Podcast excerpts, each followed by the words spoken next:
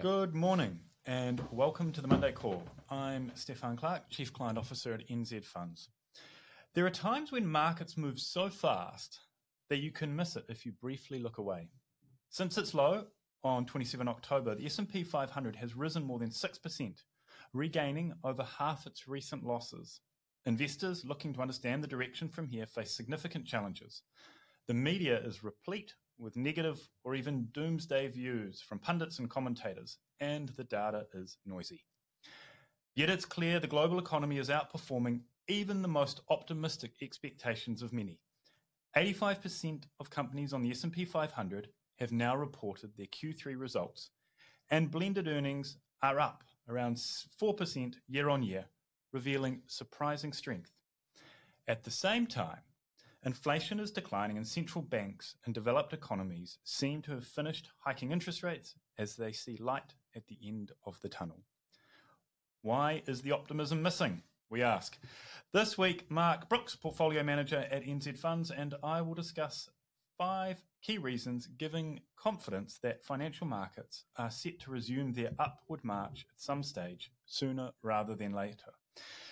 Um, Mark, welcome. Morning. It's great to have you here again. Morning, Look, everyone. Uh, when we wrote this on um, on uh, uh, Friday morning, yep. Uh, Friday hadn't closed in uh, the states, so that six percent I mentioned earlier is more like sort of seven and a half, seven and a half percent, and so we are we are heading back up. And last week, not that we you know invest for the short term, but it is very clear that um, markets can move very quickly. Take us through um, I guess, the last wee while and um, the broader picture, and then we'll launch into the five key reasons and uh, unpack them. Cool, cool. Thanks, Stefan. Yeah, I think it's it's always even for the, those of us who are sort of active in markets, it's always a reminder of how quick uh, markets can change, and it really is that um, a lot of return, both positive and negative, with while saying can happen in a very short space of time. So, you know, over the last basically 15 days, we saw you know, September and October in markets were challenging. Markets moved lower by about sort of 5% over that period. Uh, that has all been reversed and more, more as an up. Um, in 15 days, you basically had almost a year's return, sort of 7 to 8, almost 8% in US shares in that time frame. So, uh, just a reminder you need to be invested uh, to to enjoy that. Um, I thought rather than before we sort of talk about what has happened and what has how we sort of see the world through those five points, I thought it'd be worth doing. Well, actually, sort of a, a little bit of history is is kind of useful because I think if we think about as as per your intro, if we think about sort of this year, most people were expecting uh, recession uh, certainly in New Zealand and uh, globally. That was sort of the consensus and, and a pretty challenging outlook. And in many respects, with interest rates high, with central banks still looking to slow economies, uh, growth being muted, uh, better, but muted, and uh, a war out there, there's sort of a lot of noise on the horizon, and we're getting asked questions from clients. Wouldn't it, given all the uncertainty, wouldn't it be better to be in cash? And the the yeah, the short answer is probably over the last year, with the joys of hindsight, probably would have been.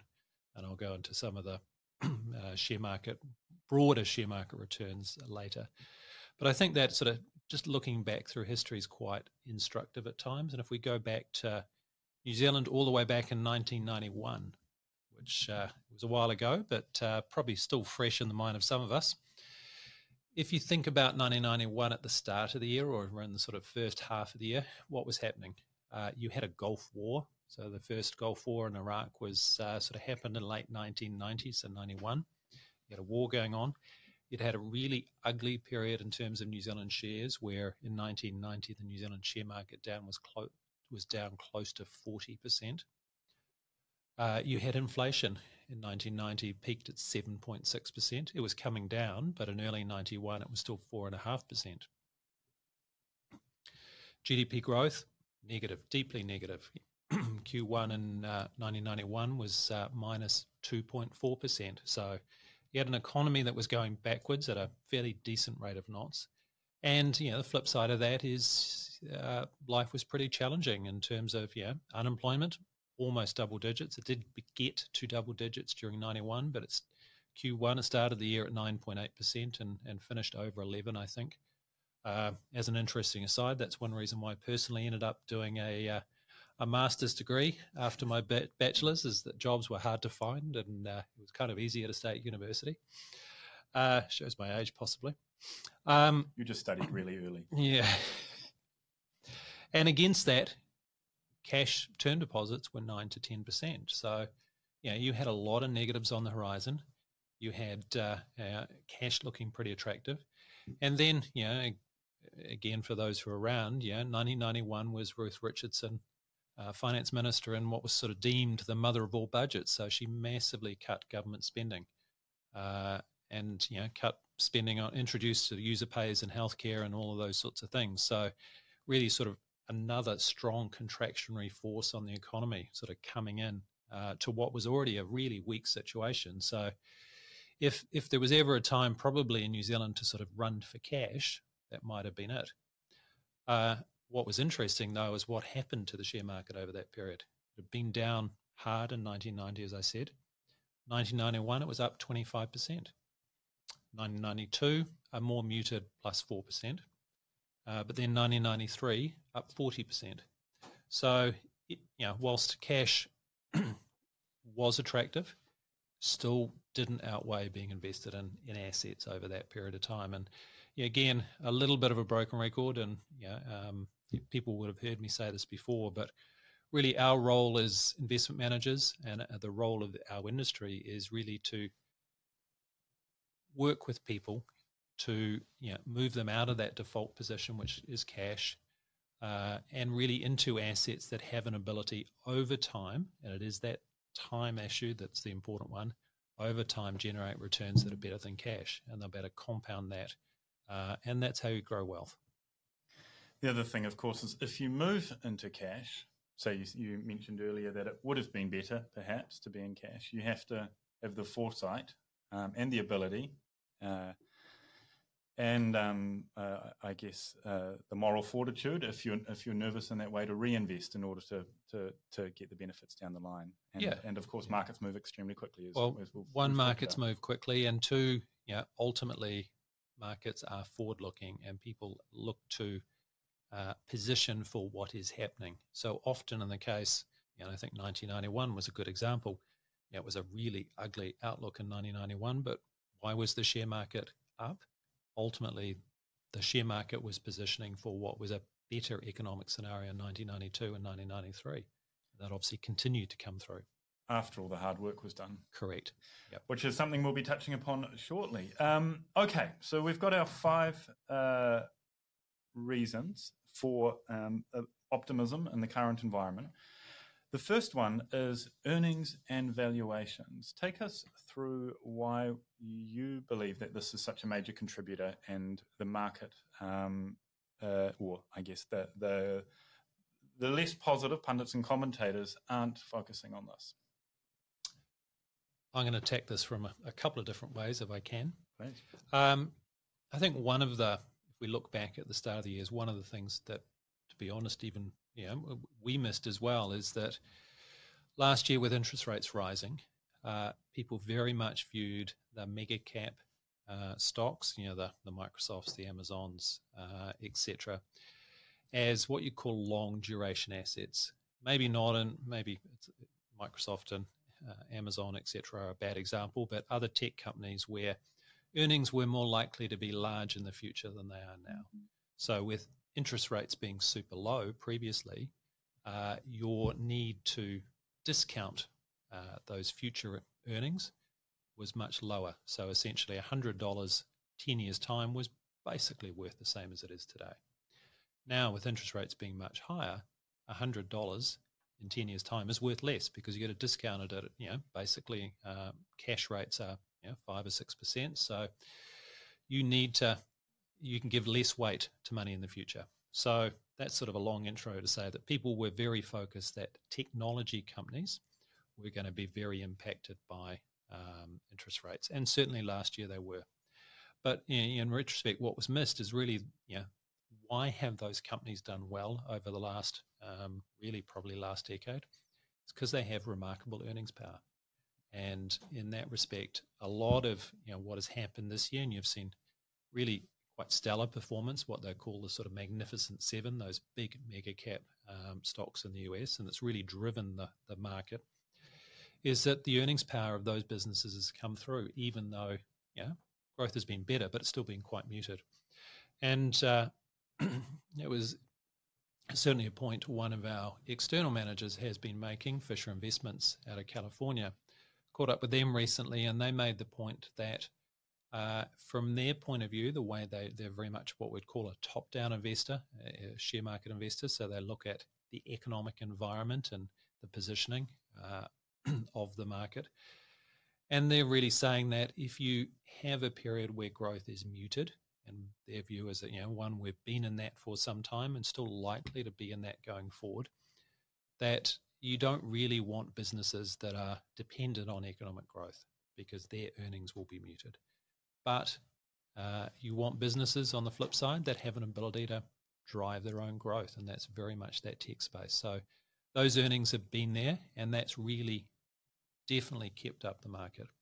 Uh, at a wider level, though, uh, again, I, I, suppose if we think about where we were coming into this year, really the consensus was uniformly that you know, it was going to be a tough year in terms of um, economic growth, and that earnings would be would be tough. Um, and you know, for the first, basically for the first half of the year, that was probably true. You know, we've seen sort of uh, U.S. quarterly earnings uh, have really sort of dropped for three quarters in a row, sort of end of 2022 and the first two quarters of 2023. The most recent earnings uh, update is actually, on average, companies did pretty well. They're up about earnings are now up about four percent, four and a half percent year to date. Uh, so that's you know that's not particularly that's that, that's a relatively positive outcome, especially in the in the situation where you know beneath the hood You've had a couple of sectors, things like energy, so obviously oil. You know, they had massive earnings uh, uh, uplift in 2022, so they're coming off those very high numbers. So they've actually had some quite steep negative numbers, and equally some of the materials companies, so steel and things like that, which uh, again, because they're coming off the back of that COVID. Uh, um, supply side squeezes are actually seeing some negative numbers. So actually, in many respects, earnings are good. And if we look forward, probably these numbers uh, will come down. But at the moment, expectations for next year are for US earnings to be up about 10% in 2024. So that's a pretty rosy number. Um, I'm, I'm probably a little skeptical it's going to be that good, but um, that's not bad. So, from an earnings standpoint, uh, things are a lot's priced. I think people have priced in the negative news and they're now being a little surprised by how good some of the earnings are coming through. Okay. And so that's very, um, uh, I guess, um, uh, US market centric, and that's obviously a, a, major driver of global expansion and the, the economy worldwide. How does it translate to New Zealand particularly? Are you expecting similar uh, earnings growth or do you, do you, is it is it likely to be a bit more muted? Look, I think again coming back to that point the Fisher made between sort of earnings depend, uh, GDP dependent, economically dependent businesses and uh, things like the tech companies. New Zealand is more of a GDP dependent uh, share market. If you think about you know the names like your Meridians, even your Sparks and your Choruses, those sort of large cap names in New Zealand. Uh, a lot of the property companies, yeah, there, there is benefit if interest rates come down for some of those, but generally it is quite tied to how activity, uh, the wider economic activity. So, yeah, we think uh, generally a lot is priced in. The New Zealand share market has gone broadly nowhere for four years, so that is a reflection of the economy that's sort of you know been working through a reset in interest rates and and those sorts of aspects. But you know, because of that, we think there are um, there are pockets of opportunity, and you know, very much our mantra this year has been to to be invested and to remain fully invested. So not to change our asset allocation much. That's been quite um, quite fixed to being fully invested, but we still are quite active in our stock selection in terms of you know both the work that Fisher and, and International are doing in California and MFS in uh, in Boston as our ex- primary external managers, but also in terms of our New Zealand and Australian share portfolio, we are finding names, and we've talked before about sort of names like Ryman, particularly, and, and other ones like Fletcher Building, or in Australia, things like sort of ResMed and uh, other businesses like that, which we think really have some some really strong opportunities. Yeah, and the um, I guess the, the, the nature of the cash flow generating um, elements of the New Zealand share market is different from the US, and that we've got you know it's more a New Zealand Inc. story. And exactly. Currently, we have incredible immigration numbers coming through, um, supporting obviously the ability for many companies to be able to sustain strong earnings. Okay, um, how does this all translate to valuations? Where are they at in the US and, and New Zealand? And what does that mean then for investors um, who are continuing to contribute and um, investing today, or currently obviously have portfolios and are thinking about, well, what's the direction of my portfolio from here? Yeah, um, I might take this in a slightly wider context rather than move away from shares for a little bit, but come back to that. Is if we look at valuations generally, we would argue that you know they're they're at, at least normal, if not uh, quite, you know, in some cases very cheap. And if we look at, you know, clearly you're getting paid a lot more for cash so that's a good starting point. Uh, in terms of once you move out the the risk spectrum and the, the maturity spectrum there, if you move into bonds, really you're getting paid the highest amount for bonds that we have basically in 20 years, which is excluding the GFC, which was a period of sort of yeah massive stress, but uh, we haven't been paid sort of you know six seven percent for bonds for you know really since the late 1990s. So that's massively attractive from a valuation standpoint, and it and really means that that more conservative part of the portfolio, which has been a drag over the last couple of years, um, a because either it wasn't earning much back in yeah 19, 20, etc., or because interest rates have been moving up rapidly, and it's really sort of you've had a capital loss on those assets. That flips around, and they become yeah, really attractive assets to own, and actually brings back that stability aspect and that if uh, the world does end up being a, a, more challenging place, those assets have a lot of ability to outperform as interest rates move lower. Um, if I look at shares, you know, generally the at, or at its um, widest sense have tended to view that a bit like property here in New Zealand because interest rates were super low in the wake of COVID and because there was a lot of government spending – you definitely saw prices driven up a lot. You know, 2020 was a very strong market for for shares globally. Uh, much really a bit like the the moves in the housing market. Big move up. You've had a period of, of quite painful adjustment. Um, you know, clearly housing in different areas is down somewhere between, I suppose, sort of five and twenty percent, depending on which region. And you've seen that in, in share markets. And from that point of view, it definitely says that valuations generically are back close to sort of long time norms. Uh, and I, I, I, will have spoken about before, but you know, very much our our mindset is we use a multiple concept. So, how many times earnings are we paying? Uh, if you know, if a company's earning hundred dollars a year and you're paying thousand dollars for it, that means you're paying ten times earnings. Now, generally, yeah, share markets trade on somewhere, depending on which market, somewhere around about sort of 20 times earnings. And yeah, after being much in the US case, much closer to a 30 times or 30 plus times earnings, they're now back at sort of plus or minus 20 times. So we'd see that valuation uh, being more normal. I think the the the challenge, to be to be frank, is looking at um, the types of valuations because you really have a little bit of a, well, you actually have quite a large dichotomy in the US, especially. You know, I sort of touched the, at the beginning is that uh, if we think about returns this year, that generally actually cash has done pretty well. And in hindsight, you know, if you were all in cash, that's probably been a good place to be. That's, yeah, but people will say, well, US share market is is up sort of, you know, what was it up, sort of 14% as at sort of uh, close on Friday for the year. That looks like a really good number, and it is a great number. But again, as I said, if we sort of look through mm-hmm. uh, some of the um, the detail there, a lot of that has been very focused in those tech businesses. If we go to sort of a wider group of names, and, and we've talked probably before about the equally weighted S&P. So the normal S&P index is cap weighted. So basically puts the weight relative to the size of the business. So uh, Microsoft, I don't know the number off the top of my head, but it's around about sort of a five and a half, six percent.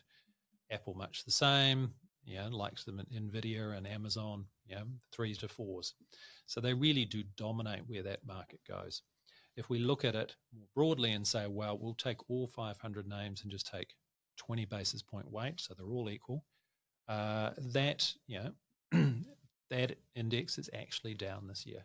Uh, so the broad, again, that idea that the broader economy has been more muted, and you sort of see that with the likes of the the Dow Jones index, the older sort of more uh, industrially focused index. That's up sort of around about 2%. The New Zealand index is down about 2 this year. Australia's up just under 3. So from that point of view, yeah, potentially parts of the tech space valuations are high, um, but they're growing. The other side, you know, valuations actually are pretty low in many cases. So that was probably a, a longer answer than you were. well, you were it is about. really interesting because you, um, it, uh, so much of it turns on how the index is put together. Correct. And if yeah. you're talking about whether the US economy has done, uh, you know, based on stock exchange prices, um, has done really well. Uh, one, one, one um, perspective of it is, you know, the S&P 500 has done really well because, but um, as you say, the seven companies are really driving that. And then the equal weighted, which is a fairer reflection, arguably, of um, as an indicator of uh, the broader economy, um, you know, doesn't look so good. So as a portfolio manager, you need to, you know, you want to be part of the growth, but you also need to be really balanced in how you invest your capital. Yeah, and yeah, that's that can be a a discussion point with clients is you know we hold a balanced portfolio in, even in the growth space there are you know significant allocations to New Zealand and Australia which you know broadly that's a market that's gone sideways for 4 years. We have allocations to, to global shares. US parts of the US share market have done very well. Other parts of you know global shares have been more more muted. Okay so our second uh, reason for optimism is declining inflation and Goldman's came out on Friday, I think it was, with um, a phrase the hard part is over. Uh, inflation is now running at about um, core inflation, which strips out oil and a, um, a bunch of other more cyclical um, components, has moved from 6 to 3% in the US. And um, their view is that it's going to stay a little bit elevated, yep. but it's heading in the right direction. And um, it's setting the stage for uh, ultimately rates to start coming down again. Take us through your perspective on this and what that means for us as investors in New Zealand and other economies outside of the US. Yeah. I think, you know, broadly our view is is not wildly different from that one that Goldman's is um, talking about is that, you know, what has been um, I, I suppose actually quite remarkable, well, not remarkable, but you know, really interesting this year is that actually you have seen that fairly consistent move down in inflation off the peaks across the sort of Western global economies that saw that inflation impulse. Um, and Goldman's made the point if you look at those economies that experienced a high inflation impulse, basically the in September the three month rolling inflation, so sort of you know where we are in a much shorter space of time, was had a sort of a three percent number on it. So you know very much that's back close to or broadly near the bands that central banks are looking for. So that's why they're sort of saying, yeah, a lot of the hard work's been done. Um, we've they've definitely got on top of it, and I think the positive, as we've sort of touched on before, that I'm talking with, we spoke with, was it Jared from City uh, from Kiwibank uh, a couple of weeks ago. Um, yeah, the fact that those headline numbers are coming down. In New Zealand, we're probably likely to see a headline CPI with a four on the front by the end of the year. Might be high fours, but it'll still have a four on the front. Definitely means that, uh, yeah, I, I, think the chance of uh, that inflation becoming embedded has definitely diminished. And I think central banks globally will be really comfortable and happy about that. Because, you know, um, again, and, and, sort of, you know, paraphrase Goldman's for this, they sort of ask the question, well, why why has this inflation come down relatively quickly? Um, and at, but at the same time, we've actually still had growth that's been better than expected. And the point they make is that, know, typically inflation actually comes out of over truly overheated economies, just too much demand happening across a wide range of of parts of the economy.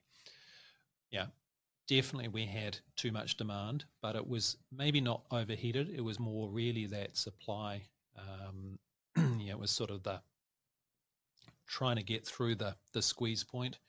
Uh, and you know, the flip side is you know as supply has sort of opened up, we've definitely had that relief, and you you've had that sort of valve, I suppose, you know, the air's moved out of it more quickly than people have expected. At the same time, you've had things like the service economy coming back and other aspects actually sort of helping growth along. So, so you haven't had sort of the probably the same degree of uh, um, broad based, even though even though inflation seemed quite broad based, it, it wasn't embedded to the same degree. So um, that does make us pretty optimistic. I think again, you know, we've spoken a number of times that we think there are reasons for inflation to remain uh, more elevated. We're not likely to see the sort of zero to one percent number that we did sort of during the early 2000s, and really that comes back to the, yeah, I, I suppose ultimately the spending that's going on globally, either either through the sort of yeah deglobalization process, people bringing activity closer to home. Uh, in a similar way, you know, the the climate change uh, initiatives, people spending money to bolster the electricity system and find new, new ways of generating electricity. And the last one is really that government expenditure. You know, there is across Western nations, there is still decent amounts of government expenditure. It's not like sort of 91 and Ruth Richardson. We're not seeing a contracting in government. Basically, governments typically are expanding still. And especially in the case of the US, you know, they're running a six to even seven percent budget deficit. So that's a lot of money coming in, which uh, ultimately will be, you know, I think a lot of that's getting invested for things like that sort of climate change, etc. So that creates just a degree of activity which I think will keep inflation uh, more elevated, not high, but more elevated. And that's not such a bad thing necessarily. There's always talk of um, significant underinvestment in infrastructure across Western economies. Uh, so, and I mean, New Zealand government's no different from the others. The, the continuous um, promises to solve for that, which um, will bring with it significant continued spending. Um, uh, the other thing is, is that just interesting point you raise about um, uh, it being continuing to be somewhat embedded, but not to the extent perhaps some um, originally were thinking, uh, employment numbers are still really strong, aren't they? And so, suggesting that um, that kind of wage growth uh, still has a bit to play out. Yes, um, I think probably the biggest challenge, certainly for markets going forward, is what happens to employment growth. Typically, and again, this is a very US centric comment, but you know, the US economy, by the nature of the way it's set up, is you know, it is easier to hire and fire people in the US. So they tend to, you know, that unemployment number tends to be more elastic than what we see here. Uh, and in that sense, you know, one of the typical challenges is once unemployment starts to um, rise in the US, often it can see quite a big jump at different points. And I think if you know, if you if we do see that going forward, um, actually in the short term, employment numbers have been remarkably strong in the US. But if we did see that going forward and unemployment started moving up quite rapidly, that is something I think that would weigh on the market in the short term. Um, but coming back to the wage aspect, I think both that factor and here in New Zealand, really the um, the immigration, which you touched on, have definitely put a bit of a lid on that sort of wage inflation that was starting, ultimately mm. starting to pick up at a bit of steam. you've generally seen across different areas, you know, the, the switch rate, people switching jobs has fallen quite a lot. And in New Zealand, because of the population growth that we've seen from immigration, it's definitely meant that employers have been able to fill job vacancies they've had. So, you know, definitely you know, going back through the, the surveys out there, uh, really, you know, the number one issue facing businesses this time last year and had been for a long period of time was difficulty of finding staff. Now it's more about demand and saying, well, actually, where's my next dollar coming from in terms of things I'm selling? But I've actually got enough employees on board and I'm happy with that. So um, that's sort of the unknown and something we're watching pretty closely going forward. Brilliant. The third, the third of our um, reasons to be optimistic is accelerating technological advancement and what that means for productivity. A couple of elements to this. Um, tell me what, you, when you think about that, what does it mean for you? And uh, you've touched on obviously the, uh, the big seven in the US. That's um, part of that. Where's it coming from? I might take it a little bit of a tangent back to your point about investment, and you know, one of the one of the challenges I think probably, and one of the hopefully one of the positives that comes out of this general sort of government spending is that we will see more investment in, you know, in, New Zealand's case, in actually just moving things around and be able to sort of businesses be able to do things easier because that is makes makes their ability um, makes them more productive, which is good for good for the economy. And I think ultimately, if we look at productivity and try and rephrase it, it is that, yeah, is that issue is trying to make things easier so you can do more. Uh, and you know the the clear focus at the moment is artificial intelligence and AI, and and sort of that sort of has been coming for a long time, but sort of burst onto the scene in terms of share markets anyway, with you know, a real focus in terms of some of the very um, what's the right word? Some of the um, very computationally um, challenging um, artificial intelligence that uh, has really driven demand for things like um, the computer chips that NVIDIA makes that, that's able to do this at, at speed and uh, uh, and and just able to yeah able to drive that business. But ultimately, if we step back uh, I think what is interesting about AI, and I'd probably use it in a in a wider sense, things like general machine learning is that ability to to do things faster and better. And what does make us um, pretty excited about it is not necessarily the the very um, pointy headed, for want of a better word, artificial intelligence uh, roles. It's probably the breadth of it. And you know, for, as an example, um, something here, you know, often a lot of New Zealand's exports have sort of missed out on some of the technology side because it's not as applicable to you know rural New Zealand or things like that. But if you look at say the kiwi fruit industry, you now have a situation that you know most kiwi fruit orchards would have I'm going to guess, yeah, maybe a million individual kiwi fruit on the vine at some point in time. And it's really hard to work out how big your crop is. People have gone around and basically counted square meters of how many fruit are in that. Now you can drive along with a, you know, a four by four with cameras and they count them and they use machine learning to actually count them and you can get much better numbers and very, very quickly. So from a productivity point of view, what's the benefit of that? Well, it probably says that you can focus your your workforce on specific parts of that uh, property to you know, focus where you need it, and you can sort of information gives you that ability. So I think that's it's not a it's not a um, something that'll necessarily flow through this year, but as we go forward, and if you think about where where the, the global economy's been over the last 10 years, you think 10, 20 years, you had that impulse from China. China was bringing new product and cheap product, which in, in respect was certainly a deflationary force, but also possibly actually were a bit of a productivity gain because you got things faster and you could, didn't have to have inventory. Now, China's not going to do that to the same degree. You know, they're not as cheap as they were, and there's this deglobalization process.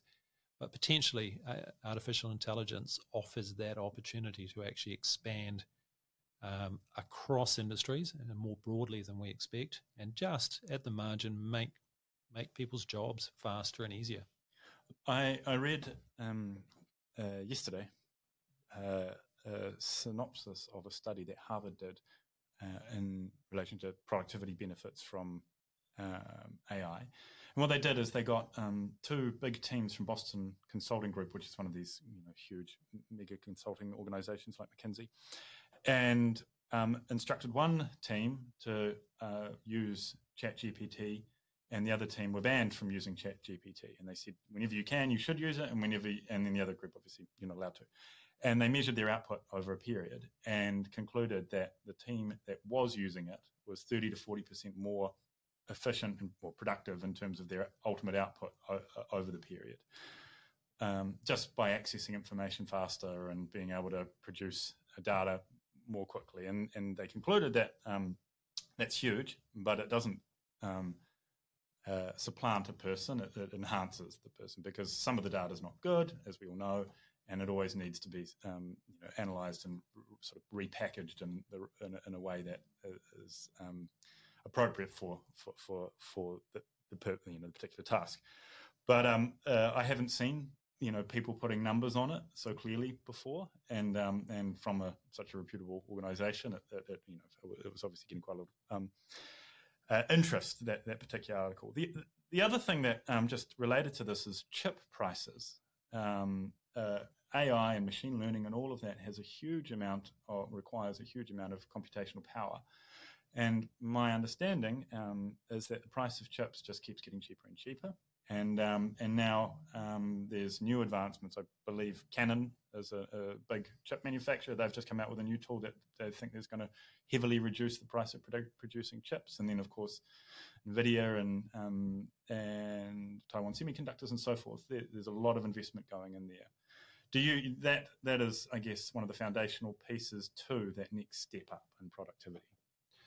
Yeah, um, definitely that technologies scale and and being able to sort of broaden the at the moment, you know, the very again use that term sort of pointy headed, the ChatGPTs etc. require very specialized NVIDIA chips, and NVIDIA seems to be the you know we've talked about it on different podcasts. One of those businesses that is kind of you know fully integrated across the the the AI spectrum. They make the chips, they have the software that yeah bring utilizes um, bringing those chips together but increasingly, you know, that that's going to expand across the the chip industry. And I think from that point of view, it does seem that at the moment they're very clear winners and losers, but actually the the cycle in that semiconductor industry is is relatively early in the cycle, and there's quite a lot of opportunity for it to broaden out.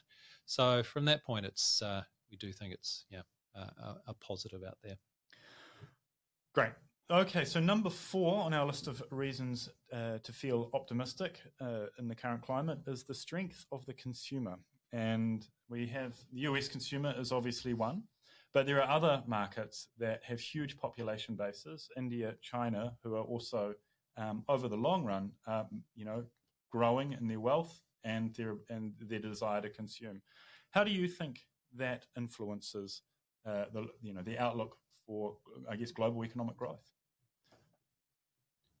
I think generally uh, what has been remarkable this time around is is Western consumers especially have actually had uh, a really str- been in a really strong position, and that's come through a couple of different ways. One, because of actually, you know, again, probably because a lot of the government subsidies and uh, and actions, consumers came through COVID with very strong balance sheets. People had a lot of cash in their bank accounts, basically.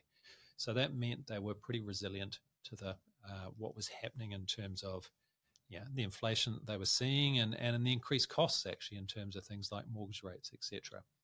Uh, at the same time, you've had uh, certainly in places like New Zealand and the US, actually we talked you know we talked about sort of wage inflation. You've actually had that wage inflation and employment growth come through.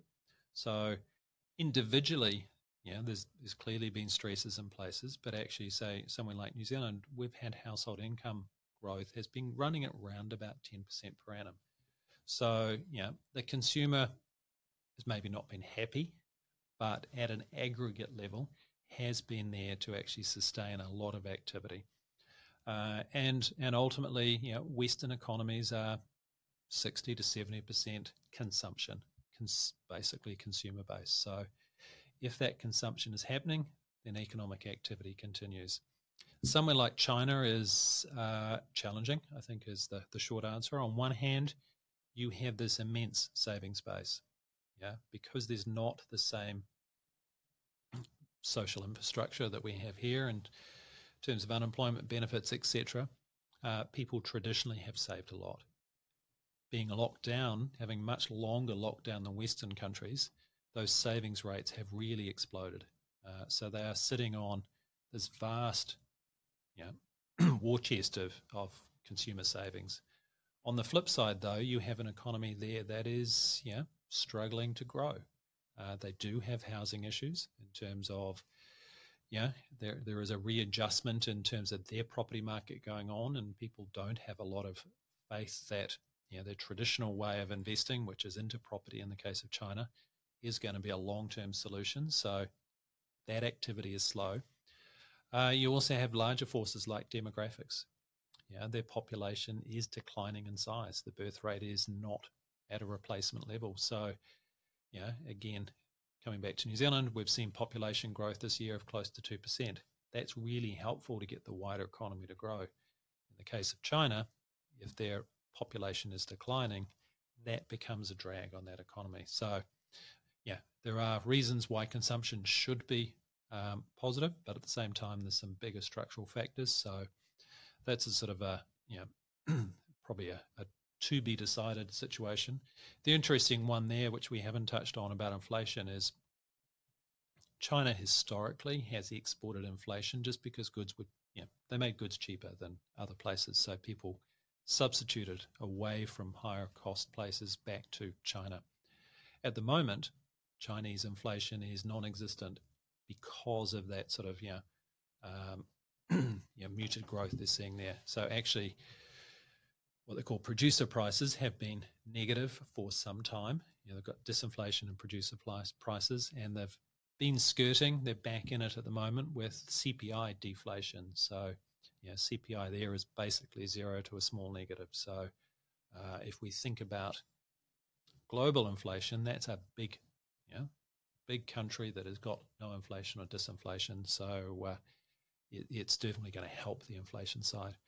Uh, India, India sort of is really the opposite in the sense that that population continues to grow fast, uh, and yeah, they are consuming more. They are bringing, you know, they they are part or parts of that economy are very highly educated.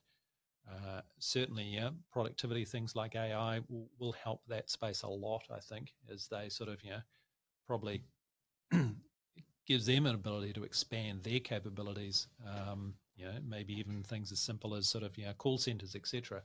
They'll just do more, and they've got the volume of people to do that. So uh, that's a hard one to invest in, uh, but it's definitely a market that will demand product going forward. Fantastic. And number five, um, the final, is what we've classed as the Fed put.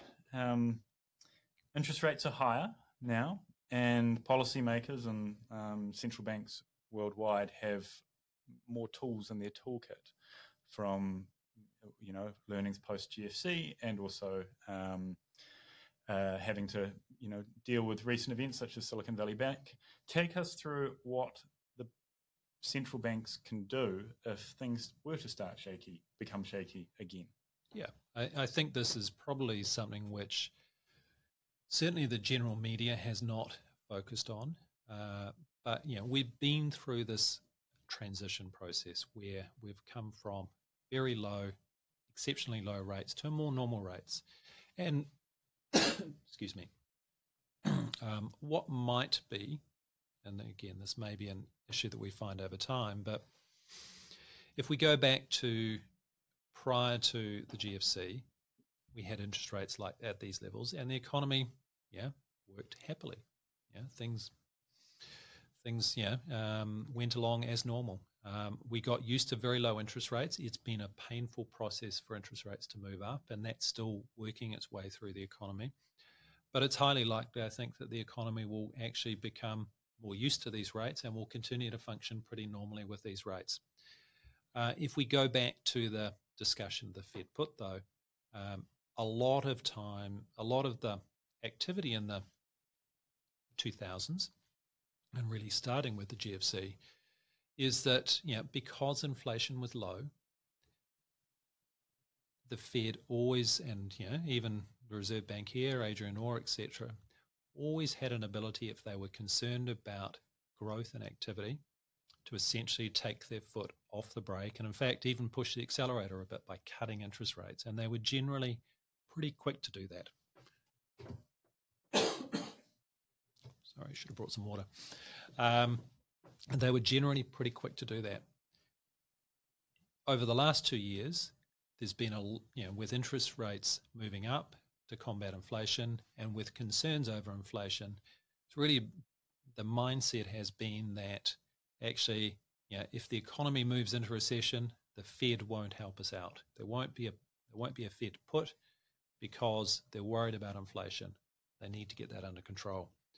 Given we're seeing inflation come back and behave in, in a friendly manner for want of a better word and with interest rates at the highest level basically in 20 years, it does suggest that if, you know, if we're wrong and the world becomes a more negative place, that actually the, the, the bright light there is it's easy for central banks to go, well, actually, 5.5% uh, cash rates are not needed. The economy is slowing faster than we expected. We're going to cut interest rates. And that'll be that sort of positive, for want of a better word, steroid boost for the economy, for markets, that it will actually go, right, yes, the economy is slowing, but we think things are going to be better going forward. So, in some respects, a little bit of the best of both worlds. Uh, so, I think, yeah, and again, coming back to that sort of question of valuations, that process, if we did find activity uh, or econom- economic activity was slowing more than expected, that would probably be a bit challenging for share markets in the short term.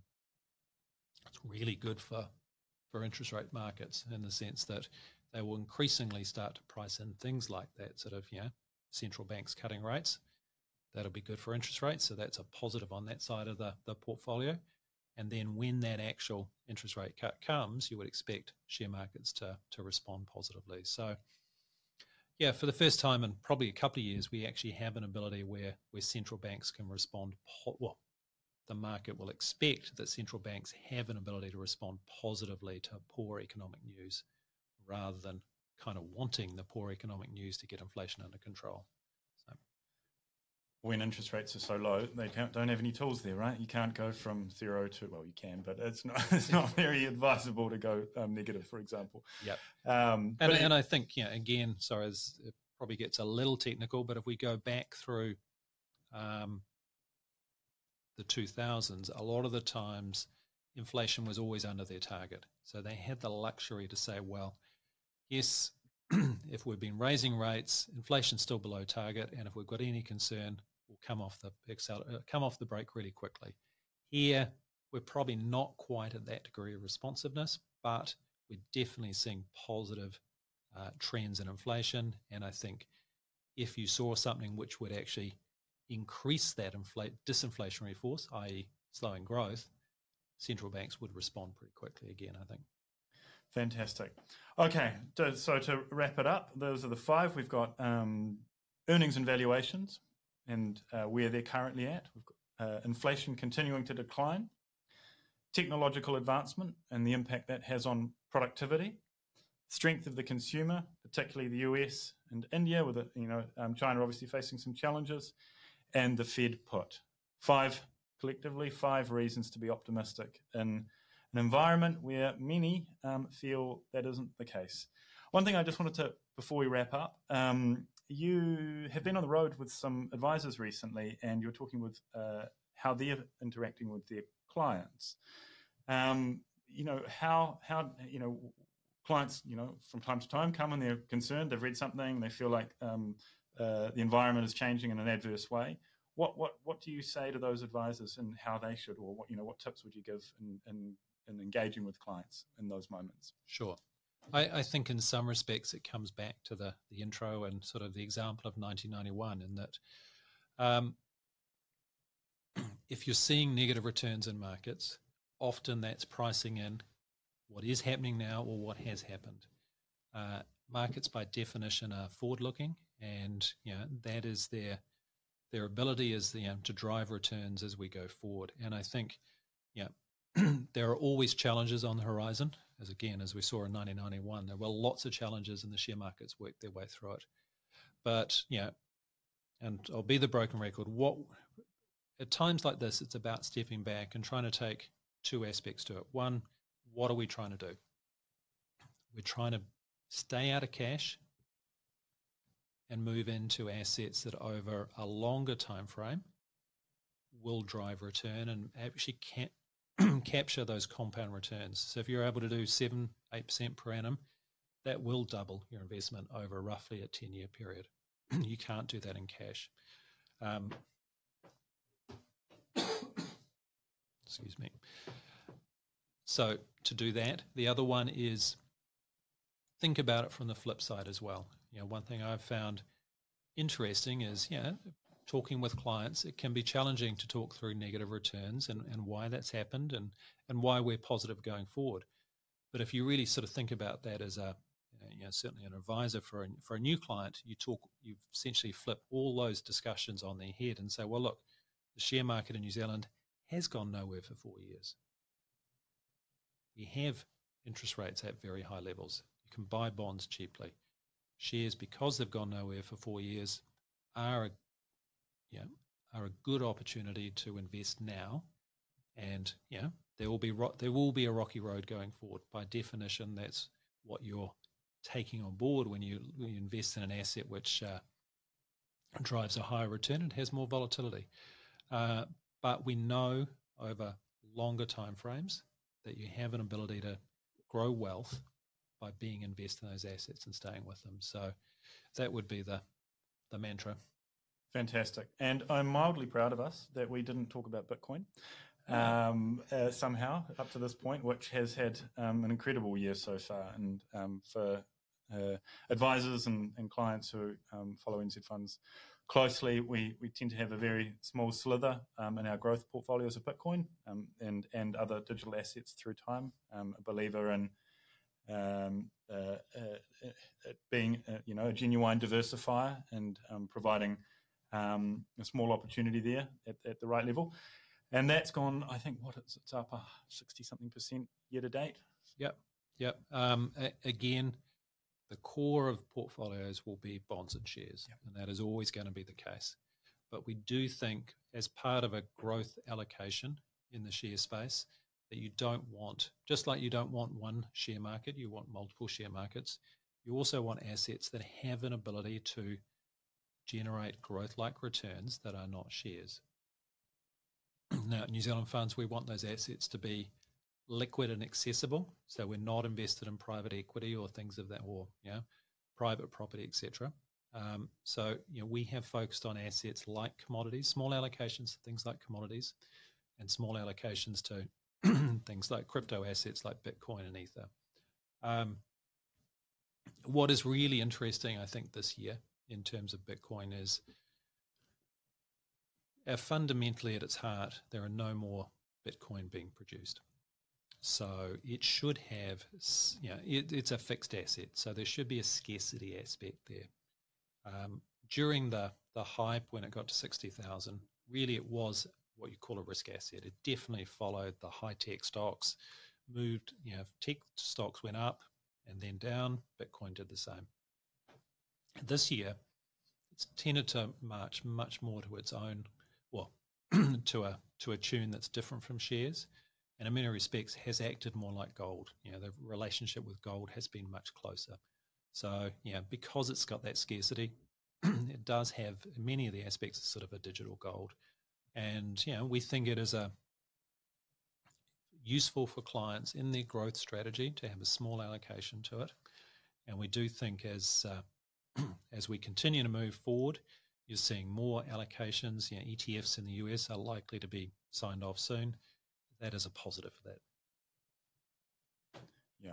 Okay. Well, it is, and it's um, uh, it, it's moving from, I guess, as a asset class, it's moving from um, uh, socially considered to be a bit fruity to being very uh, uh, institutionalized now, and you know ma- major clearinghouses and brokers and so forth are trading in it. So, um, and now we've got BlackRock and Grayscale also looking to issue um, e- ETFs, which we think will help it move to the next phase and its broader acceptance, um, and of course, uh, increased demand for the asset.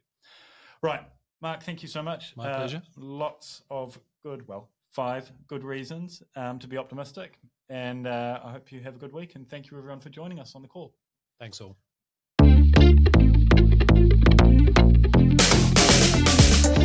This has been the Monday Call, brought to you by NZ Funds.